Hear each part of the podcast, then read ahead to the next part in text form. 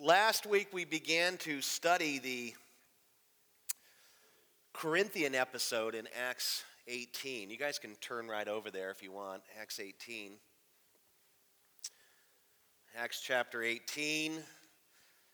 I divided the Corinthian episode into five teachable sections, if you recall. Number one was Paul's visit and labor, verses 1 to 5.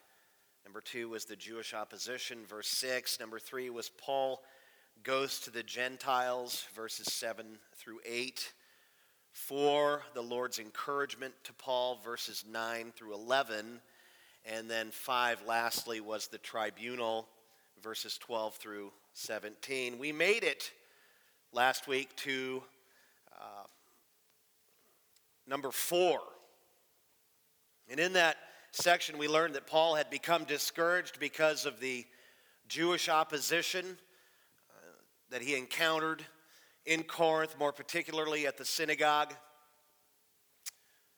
We remember eh, we studied it together, and if you go back and look at it, the first 10 verses or so of, of uh, Acts 18, you know, he, he was reviled and, and rebuffed and, and just rejected at the synagogue. And uh, it, it just it had a pretty good effect on him. He become discouraged and fearful, and uh, which is kind of up to this point in the Acts narrative, sort of abnormal for Paul, right? He's just been go, go, go, go, and he's already been persecuted and been driven out of towns and cities and synagogues, and, and it just kept going and going and going nonstop. Never even looked to the left or right, and then here we get to this wonderful passage, and we see that he was filled with discouragement and fear and these sorts of things. Being aware of his plight, being aware of his, his heart, his concern, his fear, the Lord Jesus visited and encouraged Paul during a nighttime vision, probably in a dream. In the dream vision, the Lord issued two exhortations and three promises we looked at the two exhortations and one of the promises. That's where we've gotten so far. You might recall exhortation one, do not be afraid. That was verse nine. Exhortation two, keep preaching the gospel. Okay, I know you're in fear of those who are listening to you and those who are rebuking you and rejecting you, but don't stop preaching the gospel, is how Jesus exhorted him. We saw that in verse 9. And then we saw a promise. Why? Should you not have fear? Why should you preach, keep, uh, keep preaching the gospel? Because of this promise in verse 10 For I am with you. Okay, you don't have to be afraid and you don't have to get rid of your ministry. Why? Because I'm with you. And that's where we left off. And if you weren't with us, I would encourage you to go back and listen. Maybe this sermon will make more sense. The Holy Spirit will speak to you through that last sermon as well. Let's pray and pick up at the second promise. Father, open our hearts and minds to the truth. Be with us. We don't typically like the truth or want to obey the truth or enjoy the truth. It is opposed to our flesh. May the Spirit, the very Spirit of God, prevail here today against our flesh. Speak the truth two us. May we believe it.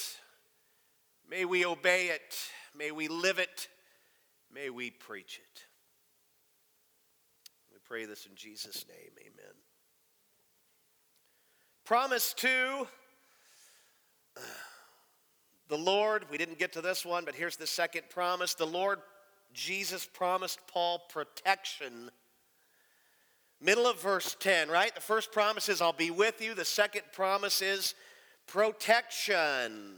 You can keep preaching the gospel because I'm with you and I will protect you.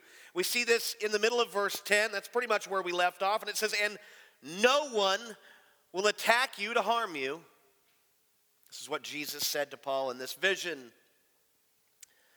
Opposition in Corinth may have been very high, But the Lord knew that no one was going to put their hands on Paul.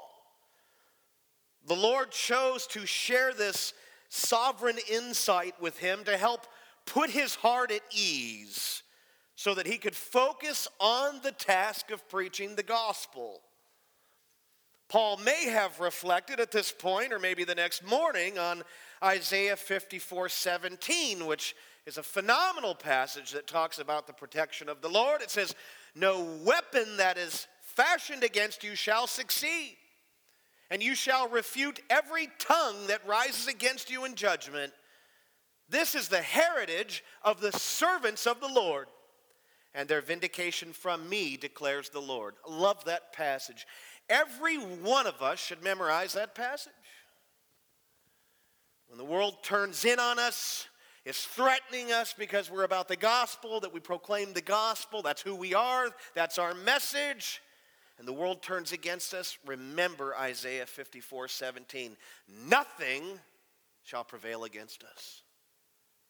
That is the Lord's promise to Paul that is the Lord's promise, as the text says in 54:17, to every servant of the Lord. So he promised his presence and he promised protection, and then promise three. This one's phenomenally interesting and a bit mysterious. Jesus, in the vision, promised Paul more conversions the end of verse 10, Jesus says this to Paul For I have many in this city who are my people. What people was the Lord Jesus referring to here? Were there already a bunch of Christians somewhere in Corinth hidden away? Like on the west side? No. The Lord was referring to the Jews and Gentiles who would be converted in the course of Paul's continuing ministry in the city. This statement has to do with foreknowledge and predestination. God already knew who was going who he was going to save in the city because he had pre-planned in eternity past to save them. He knew who they were by name, every hair on their head already. Paul has no clue as to who they are. It's like Jesus is saying, Hey, I got people out there that are going to repent and believe the gospel. Now, Paul must have been thinking, What? This is incredible. The most indisputable passage in the Bible on the subject of sovereign election and predestination would obviously be Romans 8 28 through 30. Paul wrote this after Corinth, after the vision, after experiencing all that he had experienced and watching God call his people out of darkness into this wonderful light through his missionary journeys. Paul writes this in Romans 8 28 to 30. And we know that for those who God uh, who love God, all things work together for good for those who are called according to his purposes, man, that's our favorite verse for many of us. 29, for those whom he foreknew, he also predestined to be conformed to the image of his son, in order that he might be the firstborn among many brothers. And those whom he predestined, he also called. Okay, see, what we're seeing in the text here is an actual case where the Lord Jesus is about to call people who don't even know it yet to be his bride through sovereign power. And those whom he predestined, he also called. We're about to see that. And those whom he called, he also justified. And those whom he justified, he also glorified. The people whom the Lord called his own at the end of verse 10 were those who would repent, believe the gospel, and be baptized during the ministry of Paul. God foreordained and predestined for this to take place. It's amazing and it's mysterious, is it not? And isn't it a bit difficult to comprehend for these finite minds who wrestle with the sovereignty of God? It's understandable that we would do that. I do it all the time. It is amazing, it is mysterious, and it is a, dif- it, a bit difficult to comprehend, but it's true. It's true. It's true.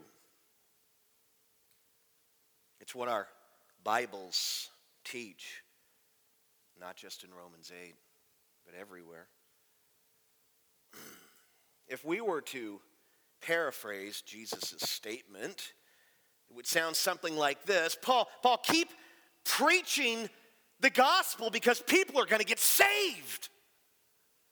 You think it's ending. You think that because they're rebuffing you and rebuking you and reviling you and slandering you and because they hate you, you think that your time here is coming to an end or that you need to divert and go somewhere else. I tell you, no. People are going to get saved. Why? Because I'm going to save them. Keep going, Paul. Keep preaching, Paul. Be without fear, Paul, for I am with you. I will protect you, and you will see fruit in your ministry. Keep doing what I've called you to do. Don't look to the left or right. Don't quit. Don't stop. Don't capitulate. Don't backpedal. Keep preaching the gospel. Look at what Paul did after he received this amazing, encouraging vision, this nighttime vision where the Lord exhorted him and made these promises to him. Look at verse 11. It says, And he did not believe the Lord and took off and ran for Philippi. You see that? Oh, wait a minute, that's not what it says. It says, and he stayed a year and six months, teaching the word of God among them. Paul didn't give up, he kept going. He kept preaching Jesus in Corinth for 18 months, almost two years. Wow. It's because of experiences like these that Paul was able to write uh, many of the more memorable verses in his epistles. Romans 8:28 and we know for those who love God all things work together for good. This is probably some of your life verse this is your life verse. I love it for those who are called according to his purpose. This came true for Paul right here in this instance. Did it not? Ephesians 6:10 be strong in the Lord and in the strength of his might. You ever wondered why Paul wrote these things in the epistles? Either during his missionary journeys or right after? Be strong in the Lord and in the strength of his might. Was he not strengthened through this vision? Philippians 4:13 I can do all things through him who strengthens me.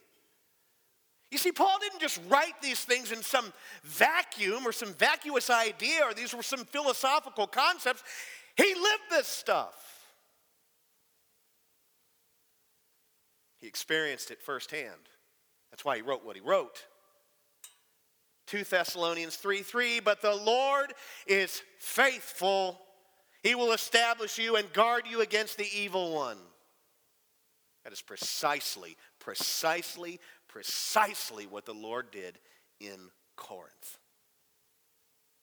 See, these are living examples. These verses are living. Paul lived them, and the Holy Spirit penned them through him, sharing his experience, and yet it being the holy word of God. Let's move to our last section the tribunal. Verses 12 through 17. But when Gallio, hey, Gallio, was proconsul of Achaia. The Jews made a united attack on Paul and brought him before the tribunal, saying, This man is persuading people to worship God contrary to the law. But when Paul was about to open his mouth, ha ha, Gallio said to the Jews, If it were a matter of wrongdoing or vicious crime, O Jews, I would have reason to accept your complaint. But since it, since it is a matter of questions about words and names and your own law, see to it yourselves. I refuse to be a judge of these things. And he drove them from the tribunal. And they all seized Sosthenes, the ruler of the synagogue, and beat him in front of the tribunal. But Gallio paid no attention to any of this. While Paul was busy with his expanding ministry, his growing ministry, he's preaching the gospel, and God is saving Corinthians, the Jews united and conspired to make a final death blow. Okay, these are the synagogue Jews. They conspired and came together to make a final sort of death blow attack against him. Okay, everything that we've tried so far has not worked. Let's try this. Their plan was to drag Paul before Gallio at the Corinthian tribunal or high court to make false accusations against him in order to have him either imprisoned or executed. Most of all, to have him shut up, maybe driven from the city. The head of the tribunal was a man named Gallio. Gallio was a Roman senator and the highest ranking court official in the province of Achaia. He was the proconsul. Gallio was also the brother of the famed Roman philosopher Seneca. Seneca described Gallio as an intelligent person who hated flattery and was blessed with an un- unaffectedly pleasant personality.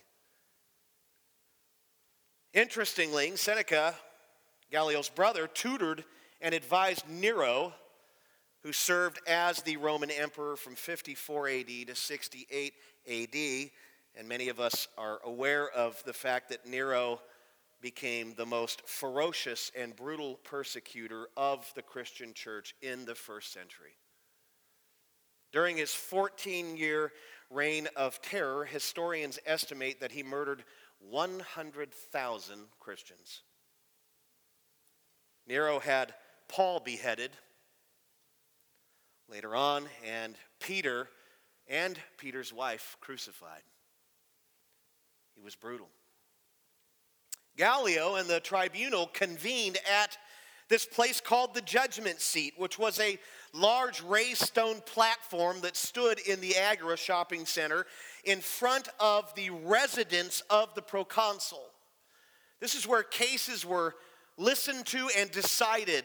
Paul likened this place to the future Bema seat or judgment seat of Christ, where every believer will give an account of the good and bad they did during their faith journey. We see that in 2 Corinthians 5:10.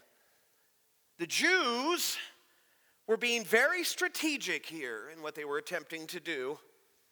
They hoped for a favorable verdict from Gallio, which could then be cited as a precedent in other cities under his jurisdiction.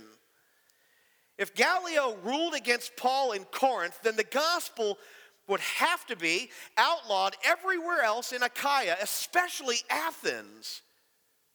And if that happened, then we would have to say bye bye to the Athenian church that he just planted. There was a strategy here in bringing Paul before the highest court and by bringing these accusations. They wanted him silenced in Corinth, Athens, and everywhere else he would go.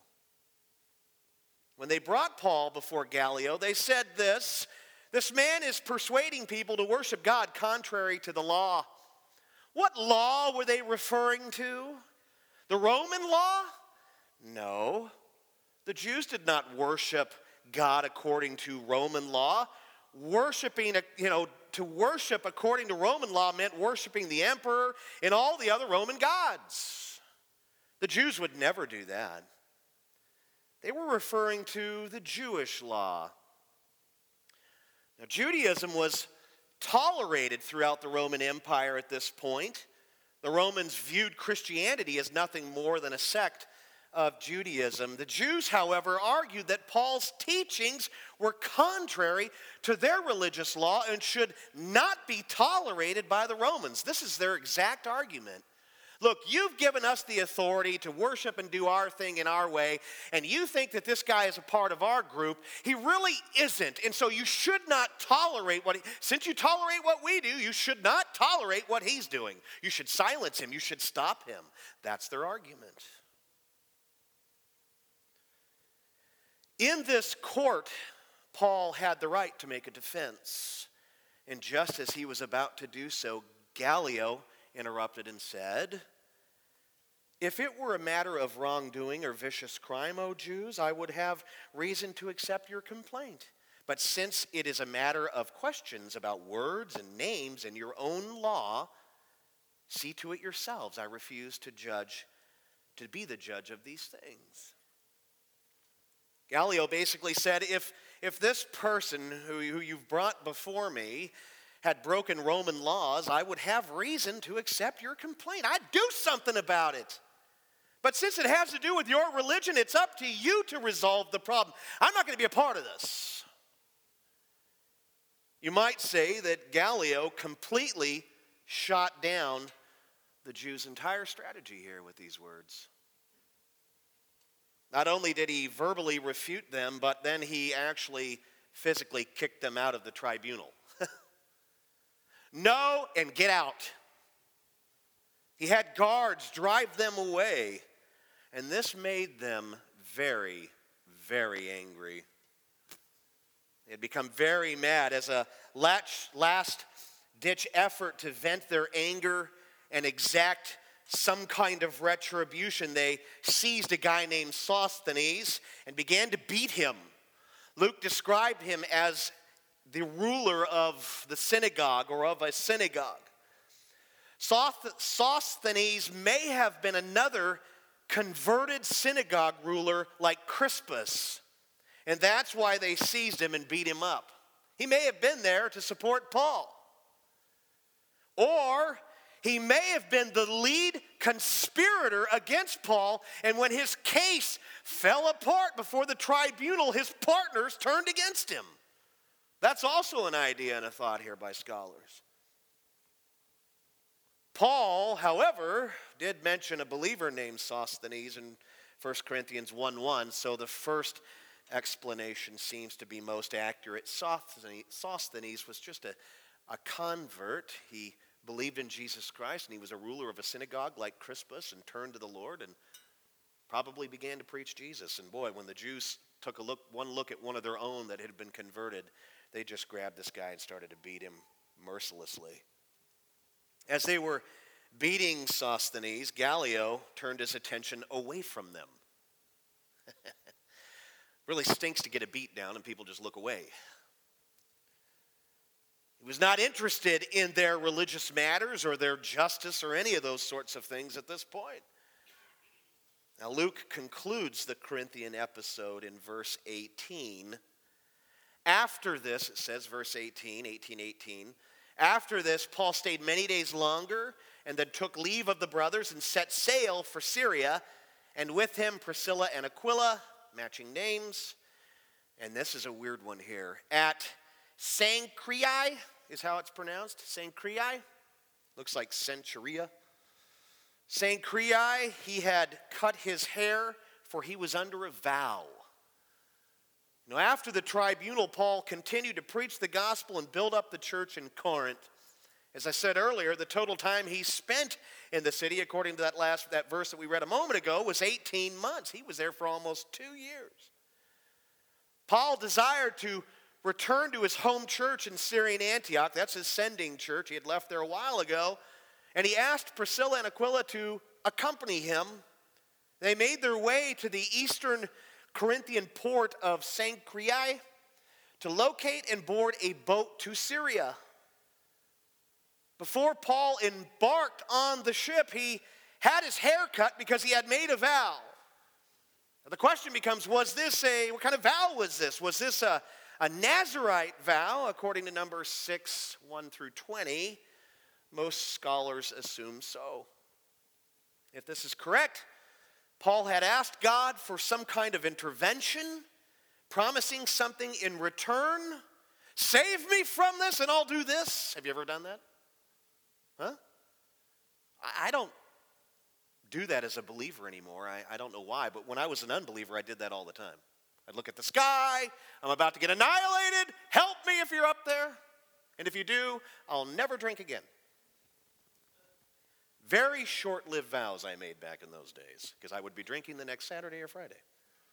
And then God would be going, Remember? That's why you're puking again. Save me again. So, Paul, if this was a Nazarite vow, he would have been seeking some sort of intervention and then, or some sort of action from God and then promising something in return. Assuming that Paul fulfilled the requirements set out in Numbers 6, 2 through 8 for the duration of the Nazarite vow, he would have not partaken of any intoxicating drink. These are the parts of the Nazarite vow. You don't drink any booze, you don't cut your hair, and you definitely do not defile yourself by touching anything that is dead. And I that's just weird. Like, you know, if you weren't under the Nazarite vow, you saw a dead squirrel, you know? Apparently, when you were under the Nazarite vow, you couldn't, you know, if you, had, if you went to a funeral or something of that nature, you could not come in contact with that dead loved one or what have you, but you could not touch anything that was dead, thus, you would be defiled. So you couldn't drink, you couldn't cut your hair, and you couldn't come in contact with anything dead. The reference to having his hair cut can be understood either in terms of Paul's final haircut before the vow took effect, or in terms of his near completion of the vow. To complete the vow, Paul would have to travel to Jerusalem to burn his hair on the altar at the temple. It's part of it if you read that Leviticus passage. Now, I suspect that Paul might have made the Nazarite vow to the Lord the night he received the vision, if that's indeed what he did in terms of it being Nazarite. Again, in the vision, the Lord promised to be with him, to protect him, to give him ministry success, these sorts of things. Paul may have responded by thanking the Lord and vowing to sacrifice himself, in a sense, according to the Nazarite way, for the appointed period of time, which was about 30 days, no less than 30 days. This was very, a very common thing for Jews to do. And Paul was a Christian, but he was Jewish by descent. He still followed the law, he still did some of those things that they did. This explanation seems to best fit the context, but since Luke left out the details, we cannot be certain. After stopping off at Supercuts, they boarded a boat and set sail. Look at verses 19 through 20.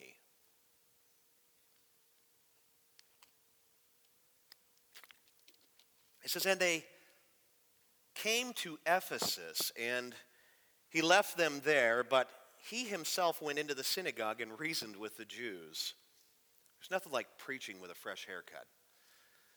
Verse 20, that was dumb. Verse 20, when they asked him to stay for a longer period, he declined. Okay, so they, they sailed, they got on a boat after he got his haircut, and they sailed due east across the Aegean Sea and came to the port of Ephesus, which was in or is in Asia Minor. Now he's in a different place, a completely different place. He's left um, Achaia, if you will. He's now in Asia Minor. While there, Paul entered the synagogue on the Sabbath day, as was his custom, right? This is what he normally did when he went into a new city. He found the synagogue and he went in on the following Sabbath. And while there, he reasoned with the Jews. And what would he have reasoned with them? The same thing that he reasoned everywhere else that Jesus is the Christ, that Jesus is the Messiah. Now, in this particular place, he was well received. When they, I mean, he was well received, and we see that there because they asked him to stay for a longer period. Okay, they didn't say, Get out of here, let's take him before the tribunal. They asked him to stay, but he declined. Why? Because he had something else to take care of. He asked Priscilla and Aquila to remain and continue in the gospel. They stayed, they accepted and stayed. Look at verses 21 through 22. But on taking leave of them, he said, I will return to you if God wills. And he set sail from Ephesus. When he had landed at Caesarea, he went up and greeted the church and then went down to Antioch. Paul told the Ephesians, if God wills it, I'll come back. After making this God only can make it happen sort of vow, he set sail, went all the way back over across the Mediterranean to Palestine, and landed at Caesarea.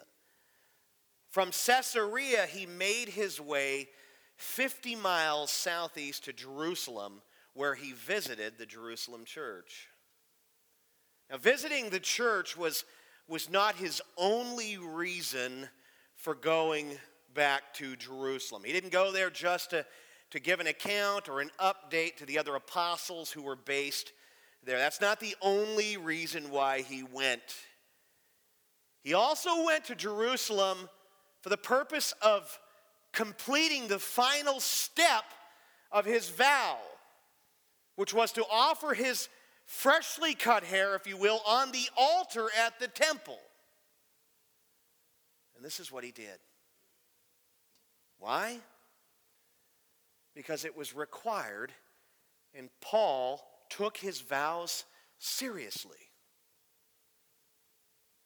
He agreed with Deuteronomy 23 21 and Ecclesiastes 5 4 to 6. Deuteronomy 23 21 If you make a vow to the Lord your God, you shall not delay fulfilling it, for the Lord your God will surely require it of you, and you will be guilty of sin. If you delay it or don't do it, you're in sin. Meaning, if Paul had not followed through with this vow that was just mentioned, he would have been in sin. Ecclesiastes 5 4 to 6. When you vow a vow to God, do not delay paying it, for he has no pleasure in fools. Pay what you vow. It is better that you should not vow than that you should vow and not pay. Let your mouth not lead you into sin Paul obviously agreed with these passages with the word and will of God. If I say before God, I'm going to do something, I must therefore do it. First, because I don't want to be in sin. Second, I don't want to rob God of his glory in any sense. I don't want to do something against my Father, whom I vowed to glorify and to worship and to praise and to obey. You might say that Paul was a man of his word. He kept his promises, kept his vows. He was faithful. And God blessed him because of this. After visiting the church and completing his vows at the temple, he traveled north to his home sending church in Syrian Antioch, where he gave a report and fellowshipped with the believers. What might that of conversation sounded like? Wow, you guys wouldn't believe what I've seen and what I've seen God do. You wouldn't believe how our own brothers, our own Jewish brothers, treated me again. They just don't seem to get it. I pray for them. I minister to them. Heck, back in Corinth, I got a little ticked off at them and said, I'm going to the Gentiles.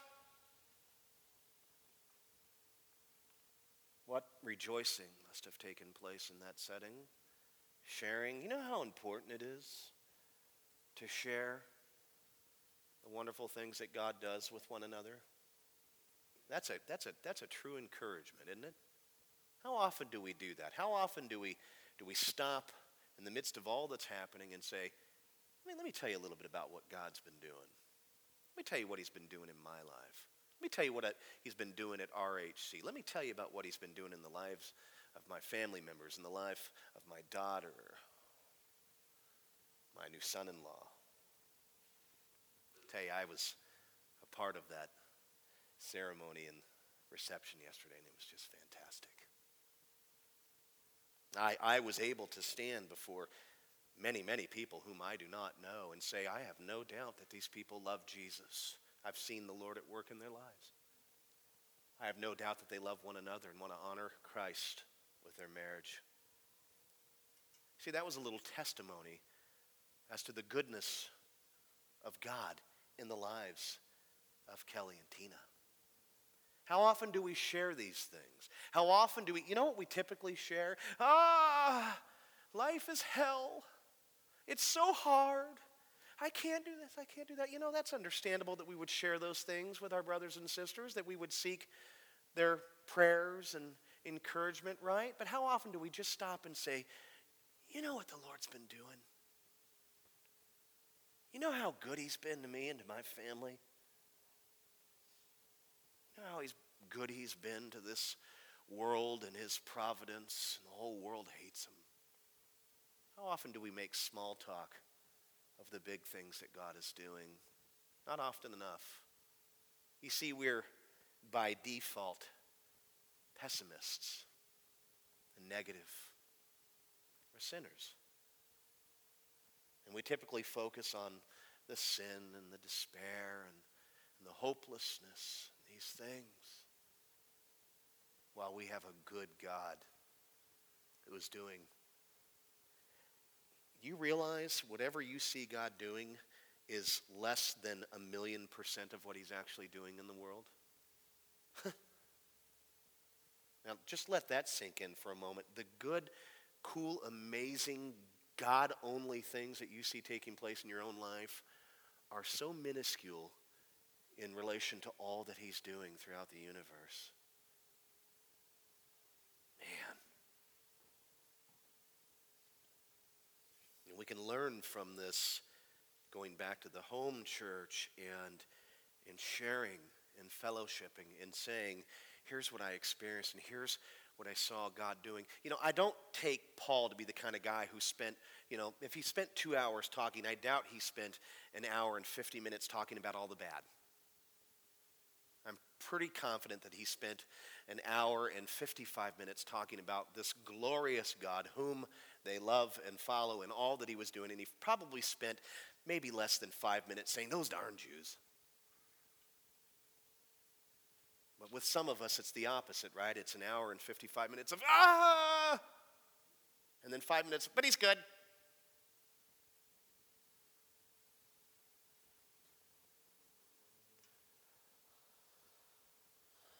Now, this concludes, this is a, look at me, I'm a pessimist. This is a sad moment. This text concludes his second journey. It's just ended We've been looking at it for months. We looked at the first journey for months. His second journey just ended. It Concludes his second journey, Lord willing, we will begin to study his third journey in the weeks to come. And it actually covers more text, I believe, than the other uh, accounts for the other journeys. It covers four whole chapters from 1823 to 2221. Now you need to plan to join us, mark your calendars, make it a real point to be here. I do have several questions and thoughts for us. First, I would say what I've already said. Paul was a faithful man he was a man of his word who kept his promises. That's a point that this text brings out. There's a reason why Luke puts that here. He wants us to see the faithfulness, and he wants us to be exhorted and encouraged by it. So the question to us would be Are you a faithful man or woman who keep your word and keeps your promises? Is that who you are? We all know and understand that this has become an incredibly rare thing in this day. It's tough to find people who follow through. It's tough to find people who meet their obligations, who fulfill their vows, who are faithful. I believe as we get closer to the end of time and the Lord's return, we're going to see it even more exponential in that people are just doing their own thing and they don't care about their word and they don't care about their responsibilities. This is a pretty common thing today. It's tough to find people who follow through. People are always saying one thing, right? This, but doing that. You see that in your own circle of friends and family and community, maybe in your own life? You say this, but you do that. You don't follow through.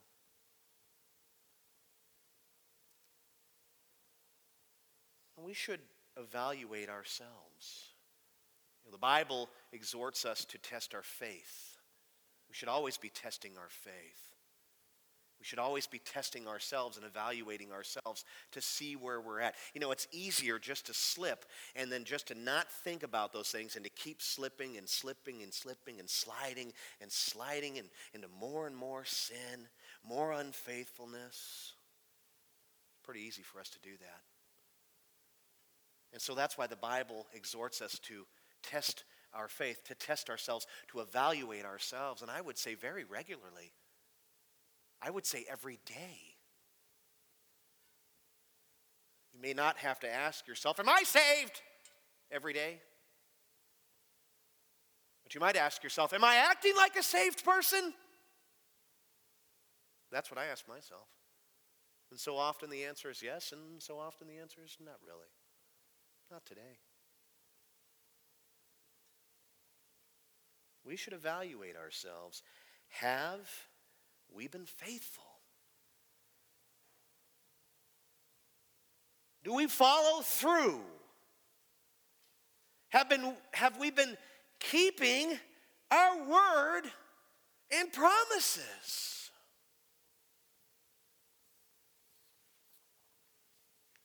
Have we been faithful to God, do we delight in His commands and seek to glorify Him in all we do?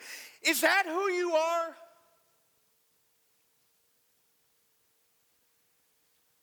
For most of us, probably most of the time. Sometimes. Uh, are we obeying the Lord? Do we do what He has said to do? And not just in some universal sense, oh, I look at the Ten Commandments or whatever, but in every instance. Do we not realize that He is constantly, through the Holy Spirit, speaking to us to do the right thing? The next thing we do, do the right thing. That is the nature of the Holy Spirit. That is his abiding presence in our lives to keep moving us along from one right thing to the next right thing to the next right thing. No, he never leads us into temptation or into sin. Always do the next right thing and do the next right thing. Up, oh, you didn't do the right thing. Go back, confess, do the right thing. This is the pattern of the life of the believer. That is the battle, that is the war that we are in. Is that you? Are you in a fight?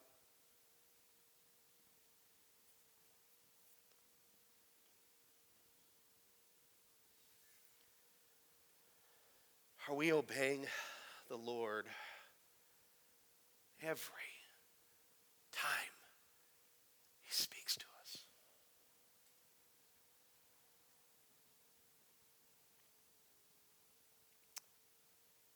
Do we obey Him by loving others? How do we really love others? By accepting and tolerating their sin? Or by preaching the gospel? Do we obey him through loving others the way that he has said to love others by sharing the life giving, life changing, life saving, eternal gospel? That's how you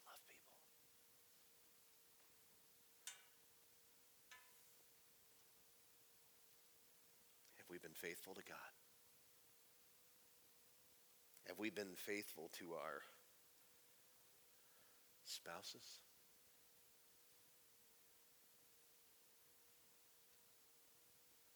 You know, on our wedding days, we vowed certain things to our spouses.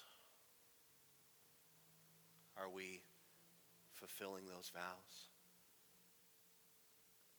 Well, it's different, Pastor Phil, because vows before God or to God and vows to that woman they're, or that man, they're, they're different kinds of vows. No.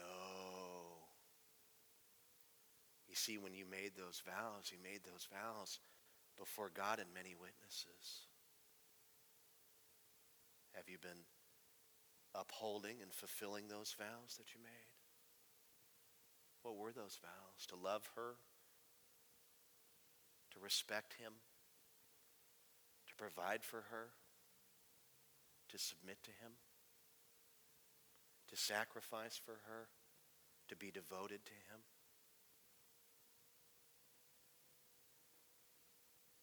Maybe you don't have a spouse. Maybe you have friends, loved ones, others that you need to uphold your commitment to them.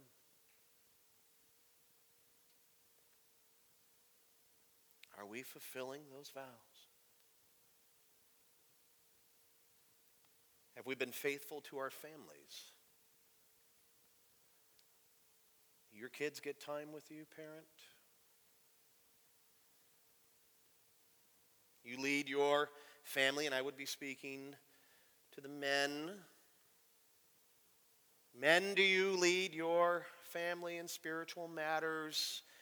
Do you teach your children, your family, to love and fear God? Do you provide for your family?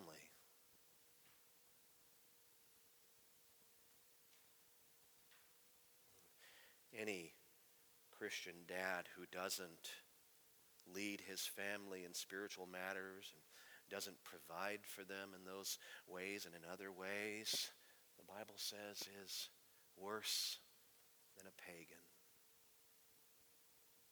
That's a pretty serious warning.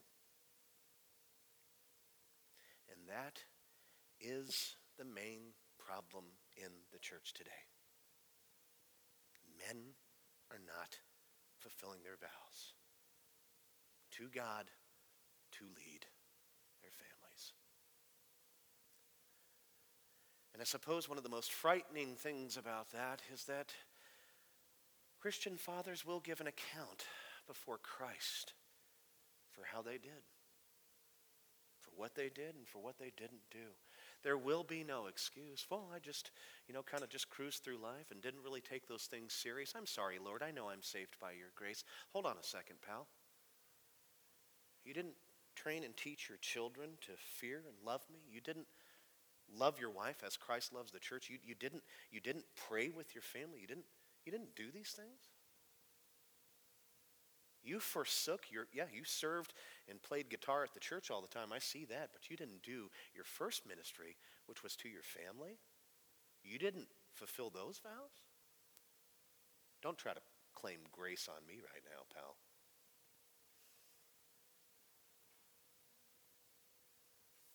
I, I want that Father's Day warning to set deeply within me and you.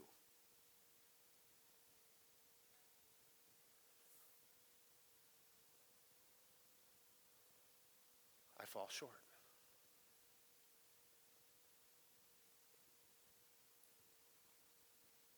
I know you do. Have we been faithful to our church family?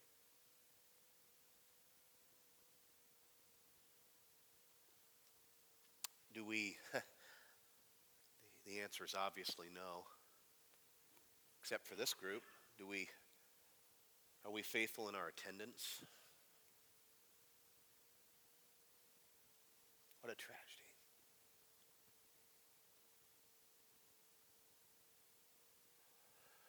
What a tragedy.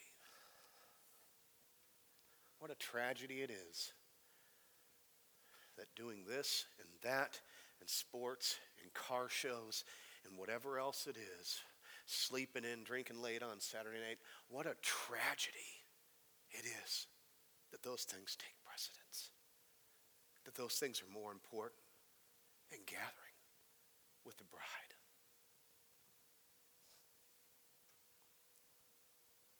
The forsaking of fatherly, Christian fatherly duties might be number one, but I'll tell you what number two is forsaking the assembly. I know that some of us have to work, that some of us get sick. I know that for a fact. I'm sick right now. I, I get it. But many in this church deliberately replace the assembly with other things. You know what Adrian Rogers said about those people? How can they possibly be saved?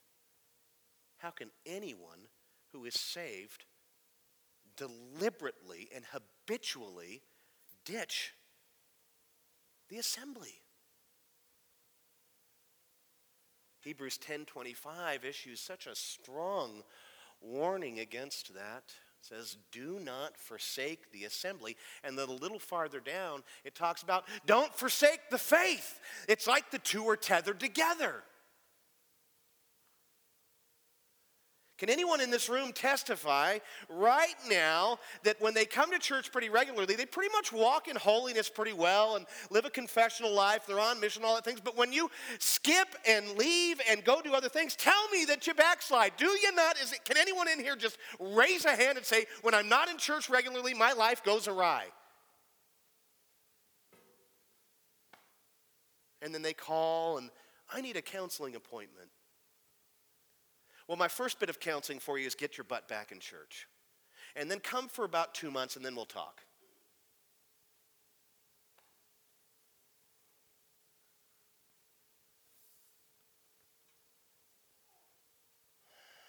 The elders and I pray and pray and pray and pray that many of our people will come back and stay.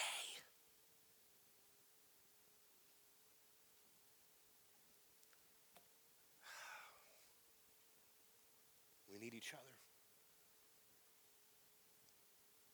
Do we attend regularly? Do we serve regularly? It's not just about attending. You know what one of the tricks is? We come regularly, but we don't serve regularly or maybe give regularly, but then we say, I come regularly. I'm being faithful there. Well, hold on a second. We're called to be faithful in a couple of areas here time, talent, treasure. Not just in time, not just in talent serving, not just in giving generously and graciously. See, don't get into that mindset of, well, I, I, hey, man, preach it, brother. I'm here regularly. I feel good about myself, but maybe you don't give. Well, hold on a second. It just kind of went. I don't serve. Been faithful in those areas, in attendance, in service, in giving. How are we doing in these areas? faithfulness to God, faithfulness to our spouses, friends, loved ones, faithful to our families, faithful to our church family. How are you doing? Can we say, yes, without a doubt, I am like the Apostle Paul? The Apostle Paul made a vow and then traveled several hundred miles to fulfill it, and yet we can't get people to drive two miles to church.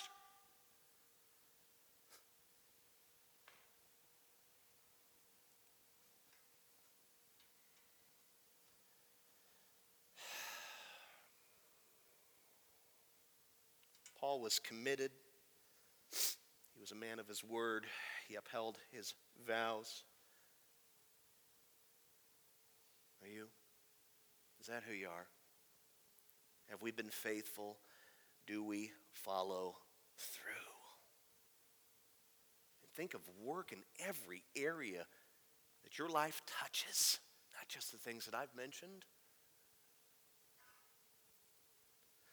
If you've been unfaithful in any area,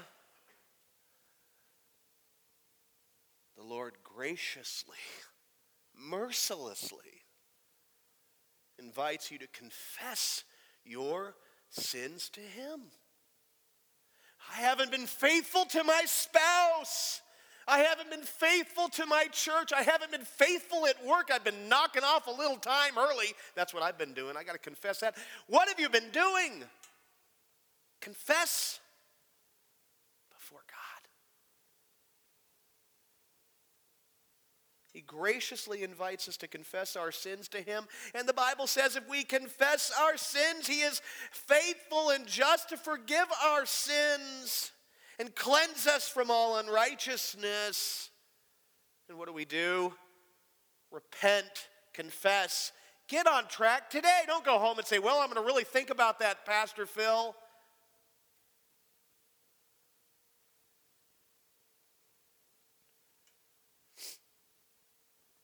Or maybe you've been faithful. Maybe you've been faithful. The Lord rejoices over you. Keep up the good work. Time of communion be an opportunity for us to reflect on what we've heard, to confess and repent of any sin. And don't be mistaken. Repentance, confession sometimes require more than just an acknowledgement and a release of those things before God. Many times they require physical action. You may have to go to somebody and say, I've been a moron.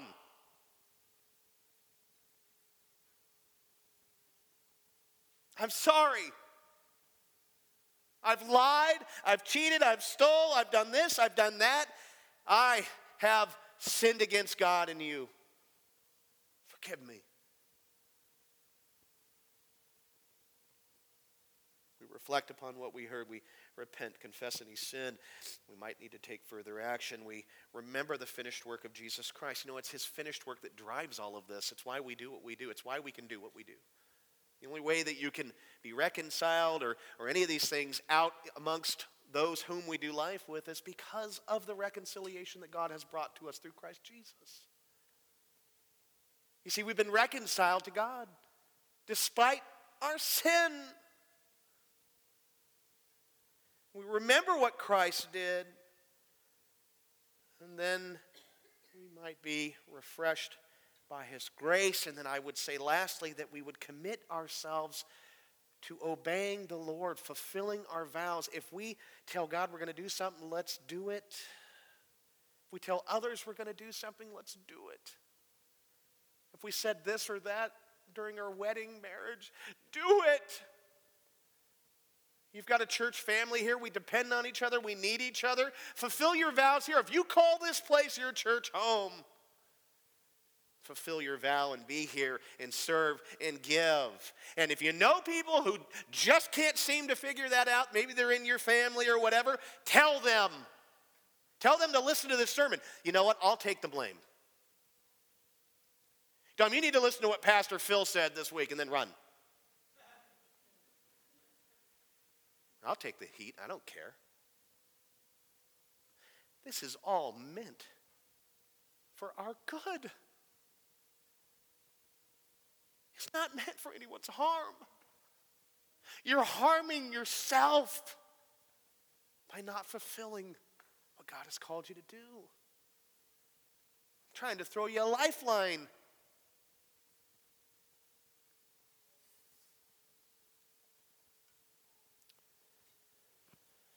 Lord, thanks for this time. We pray in the name of Jesus. Lord, bring to our minds, to the forefront of our minds, our sin. The areas where we have, whether it be deliberately or just incoherently, just forsaken what we're supposed to do. We, we sin by our own choice, and we sin when we're not even choosing to sin. Oh Lord, bring these sins before us that we might have contrite, broken hearts, confessing our sin, before you. Restore us to yourself. Empower us and guide us and lead us to restore ourselves to others. May we remember during this time that it is your finished work on Calvary and through the tomb, through the resurrection, that we can do anything. We love you.